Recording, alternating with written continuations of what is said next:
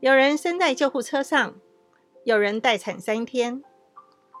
产兆的出现并不代表生产的时刻，该如何掌握入院待产的时机呢？以下的状况分析啊，给大家作为一个参考。第一个就是子宫的收缩有别于平日不规则的子宫收缩。规则的子宫收缩表示开始进入产程，但是大多数的孕妈因为已经习惯长期怀孕的不适，这个时候只是觉得不舒服。会抱怨腰酸背痛、坐立不安，但并不清楚离生产近了，一直忍受到腹部、腰部、背部酸痛增加，会阴部有压迫感，甚至有变异，才开始意识到要生产了。有些会生在家里，或者是生在车上，这样的状况都是这这样发生的。因此，当子宫收缩频率增加，要细心的去感受。子宫的收缩是不是有别于平日？无论怀孕的周数多少，只要是出现这样的状况，就要准备好，不要迟疑，带好你的待产包就出发吧。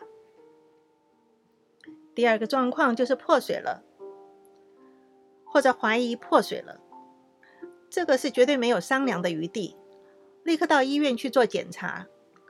也许离生产还有一段时间。但是因为破水过久，容易引起感染，或者是羊水流失过多，不容易生产，千万不要再走动了，最好是平躺，叫救护车去医院是一个不错的选项。第三个状况呢，就是阴道出血，俗称的落红，这种状况是含有一点黏液状的出血，不一定会有子宫收缩，或者是才刚开始子宫收缩。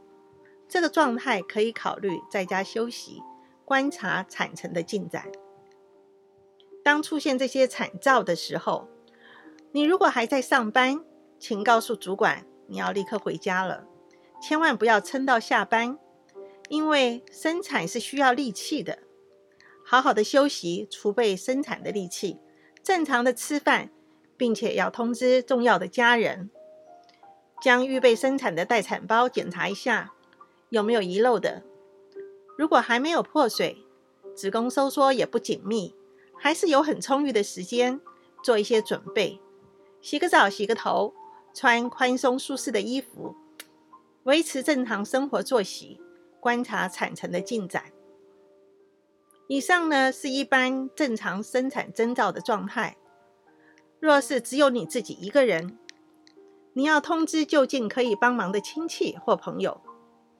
如果有其他异常的状态，比如说预产期还没有到，可是肚子很痛、阴道出血、头痛、恶心或感染、发烧啊，都必须要到医院检查。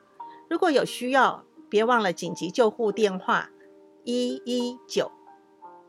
建议第二胎以上的孕妈咪或距离医院路程比较远的。可以在症状稍微有一点进展的时候，就去医院待产。我是道凤老师。关于待产包，你有什么好的建议呢？欢迎你来留言，跟我们大家一起分享。